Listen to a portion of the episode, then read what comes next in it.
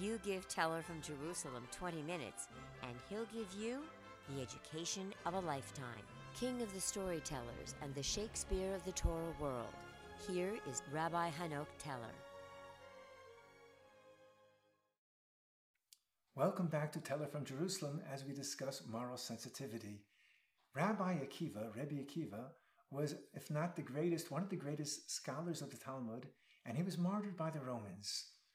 His martyrdom has inspired every subsequent Jew who had to die because of hatred of Jews and hatred of what Jews stood for. A much more contemporaneous example would be Pastor Dietrich Bonhoeffer, known for staunch opposition and resistance to Nazi dictatorship, including his vocal opposition to the Nazi euthanasia program. If there ever was a euphemism used inappropriately, this would be it. The Nazis considered an Aryan only to be someone who was a Superman. If they had a physical blemish, an emotional blemish, or a physical blemish, they were not deserving of life. They were disposed of without a protest, aside from these two well known pastors, Pastor Niemöller and Pastor Bonhoeffer. Uh, not only did he protest against the euthanasia program, he also protested against the persecution of Jews. But alas, in dictatorial regimes, they don't allow opposition. Bonhoeffer was arrested in April 1943 by the Gestapo. He was later transferred to the Flossenburg concentration camp, where he was hanged, but just a few weeks before the end of World War II. They were going down the tubes, but they couldn't let Bonhoeffer live.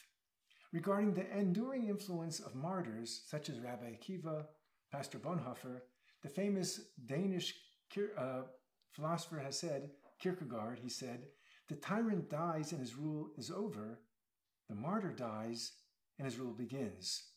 In our quest for better character, the most important battle that we will engage in is with ourselves, because the only person that you can actually improve is yourself. And yet we spend all our time and our energy trying to improve our spouse, our siblings, our roommates, and the one person that we can improve is the one that gets the least attention. From here, we segue naturally into the question of who is a hero. The rabbis define a hero as one who is not mighty, who can subdue other people, but one who can subdue, one who can fight his evil inclination.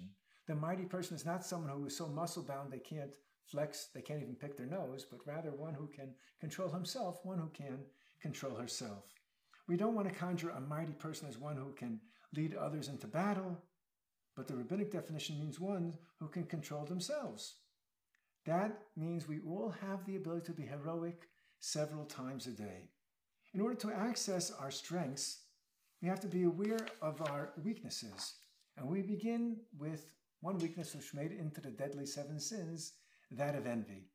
As Rabbi Telushkin points out so well, that if we deal with someone who we are envious with, envious of, invariably that means we're not going to be fair. We'll attribute to that individual bad motives, and uh, whenever we think about them, what we think is wrong about them will be exaggerated and never accurate.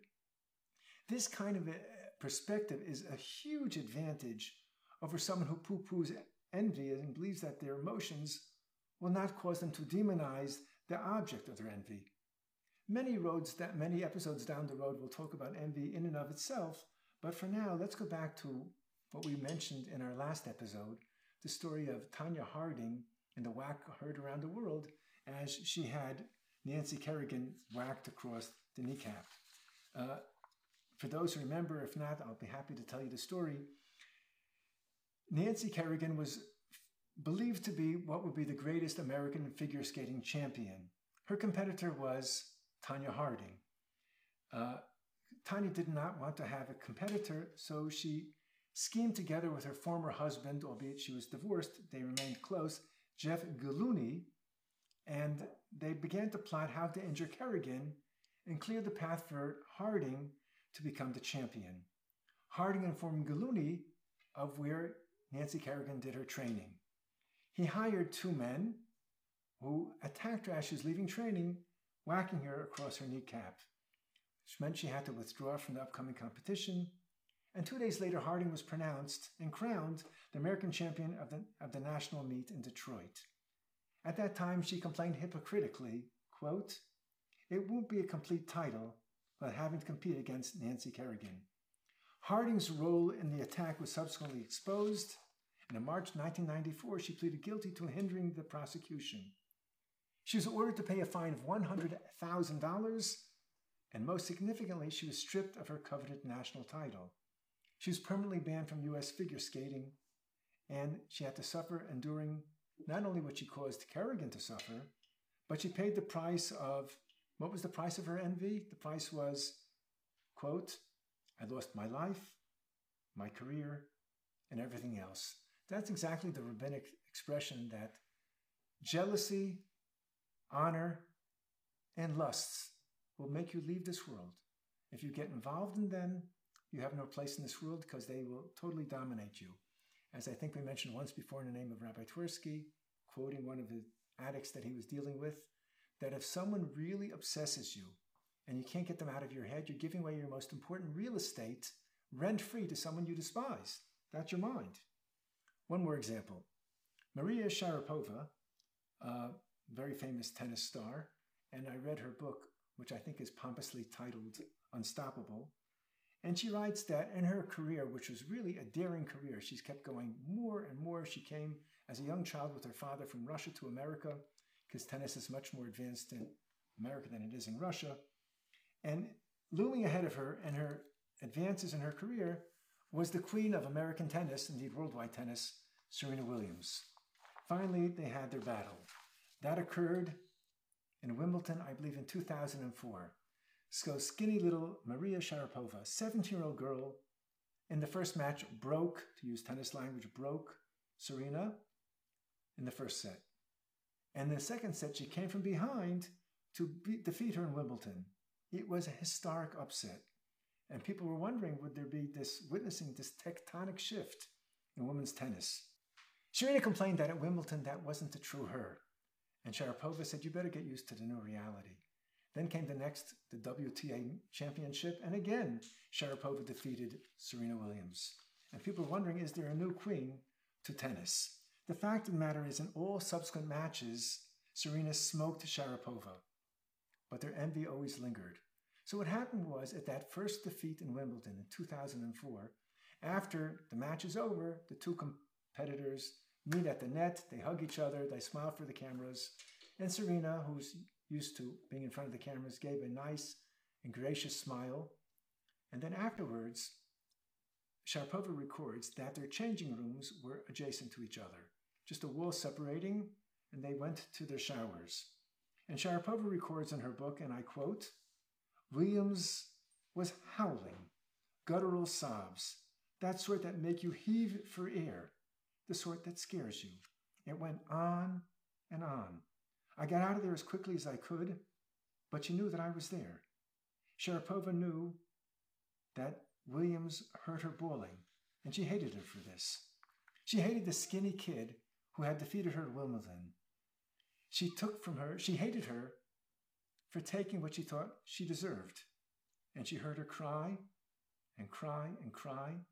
And Williams told one of her friends, I will never lose to that little expletive deleted again.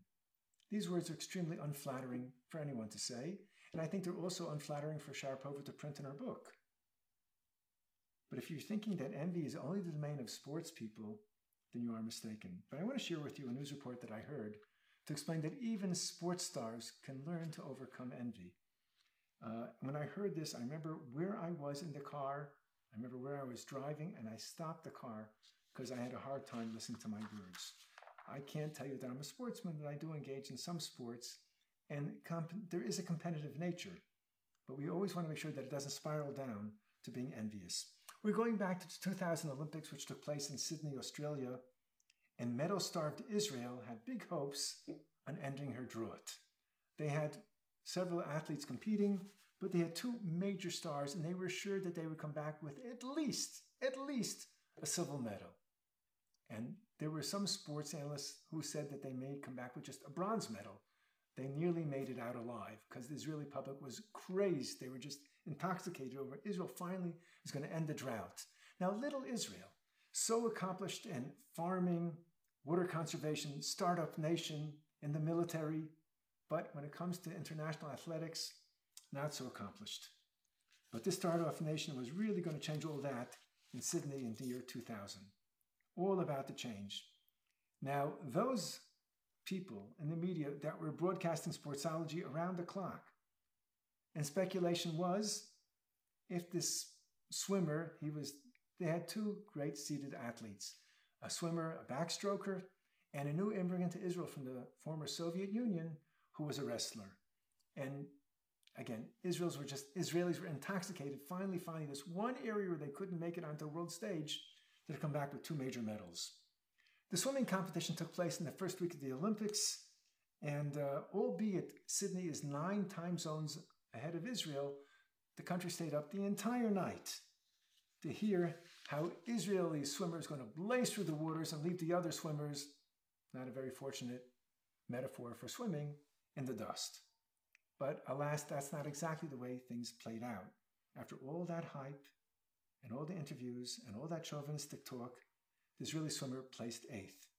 Just a few seconds behind the front swimmer, but that's the way it is in the Olympics. Just a thousandth of a second can make you second place, third place, or that will determine rank. The Israeli prime minister had the best twist on it when he called up the swimmer and he said, It's good to know that the eighth fastest backstroker is in Israel.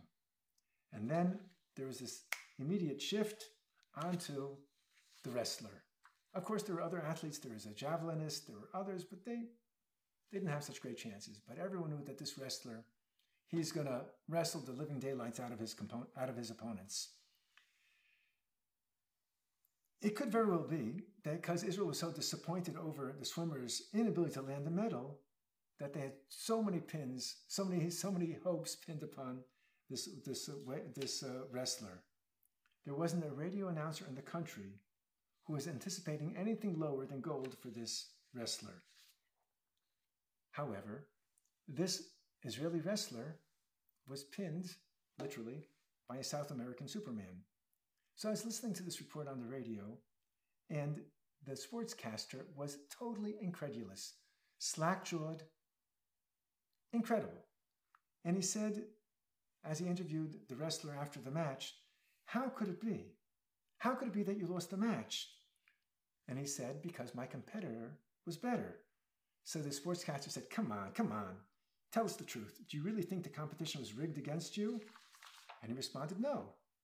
Did you have a sense that they, everything was, the referee was trying to work in favor of your competitor? And he said again, No.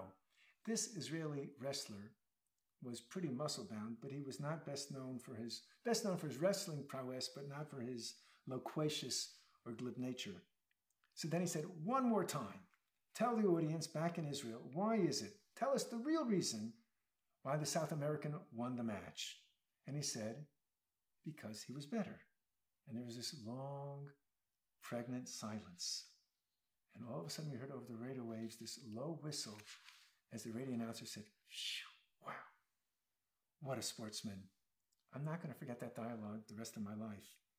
It expressed to me that even though expectations form our thinking, we can be deafened to hear what really is being said. Now, that wrestler was short on words, and he never made it to the podium, but undeniably, he was a champion.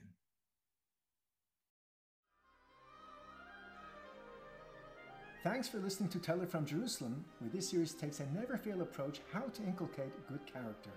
Spread knowledge by giving us a five star review and tell your friends to subscribe. Join us next time for a brand new episode, and be sure to visit tellerfromjerusalem.com. You can find more details about this show and other useful information. Check out the site store, and just by inserting the TFJ code, you will receive an additional 10% discount off the already very reduced price of all Hanoch Teller products, books, lectures, and documentaries. And remember, don't forget, you can get Teller from Jerusalem on any podcast platform or go to tellerfromjerusalem.com. Please see our YouTube channel for a richer than just audio experience with spiffy visual components and elements, also accessible from the Teller from Jerusalem website, where the list of general and specific credits are listed.